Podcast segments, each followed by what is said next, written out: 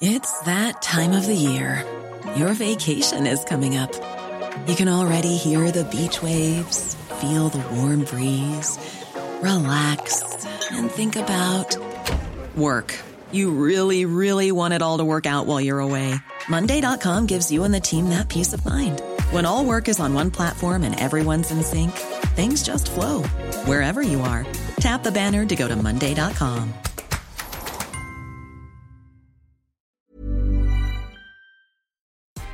Good morning. This is Brooke Howard with the Daily Beast. It's Monday, March 22nd, and these are the top stories the Cheat Sheet team is watching right now.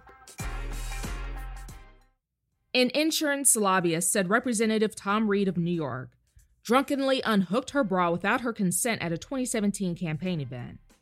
And now the Republican will not run for re election to the House of Representatives or pursue a possible gubernatorial bid.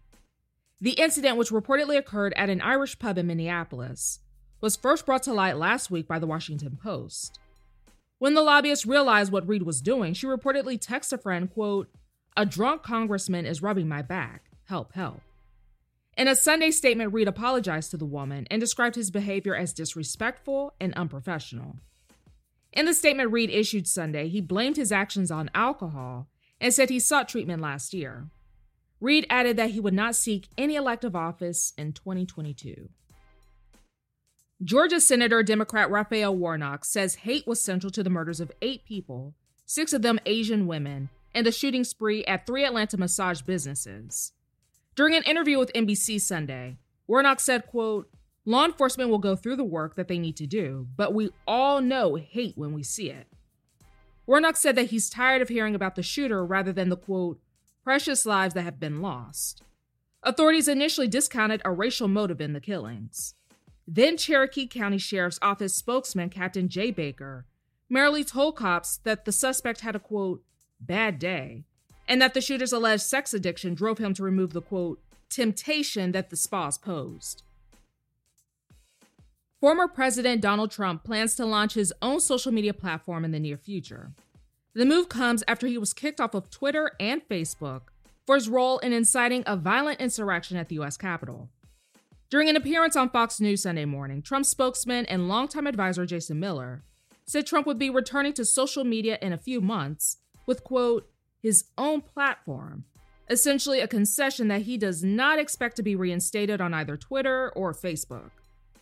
Miller went on to claim that the new platform will attract, quote, tens of millions of new users, even though other conservative friendly Twitter alternatives like Parler have struggled to gather significant user bases. A New York Times analysis found a common theme after the killing of George Floyd at the hands of Minneapolis police. The paper described law enforcement's reactions to the nationwide protests as, quote, insufficient training and militarized responses, and, quote, a widespread failure in policing nationwide. Almost every report, which included materials from New York City, Dallas, Los Angeles, and six other cities, emphasized a need for better training for cops and how to handle large protests. The Times Review says that police across the nation were, quote, heavily militarized and stunningly unprepared for the protests. The reports also concluded that police departments needed to develop tighter restrictions and increase supervision over the use of non lethal crowd control weapons such as tear gas. A Massachusetts Uber driver was arrested on kidnapping charges after he allegedly held a female passenger hostage. Acton, Massachusetts cops picked up the Uber driver on Sunday following the Thursday incident in Boston. Investigators say the woman booked a ride through Uber that night and was picked up by the driver, who she said, quote, was behaving strangely. When the victim was asked to be let out, according to the police, the driver stopped the car but activated the child's safety locks so the passenger could not leave. As the driver moved toward the woman in the back seat, the victim was able to slide around him and make her way out front. After learning of the accusations about the driver, an Uber spokesperson said that he was immediately booted from the rideshare app. Kylie Jenner lit the internet on fire Sunday after requesting that her fans donate to her stylist GoFundMe for $60,000 for surgery after a car accident. Thing is, Jenner apparently only donated $5,000 herself which garnered some criticism. The self made billionaire, according to Forbes, earns around $1.2 million per Instagram post. Tweeting under the hashtag ToneDeaf, fans and enemies alike chimed in, telling Jenner to fork up the cash herself. One wrote, quote, Kylie Jenner bought her toddler a $15,000 handbag, but is asking her fans for money. That's all for this morning. Check back every weekday morning and afternoon for more of the news you need to know. Find us wherever you listen to podcasts.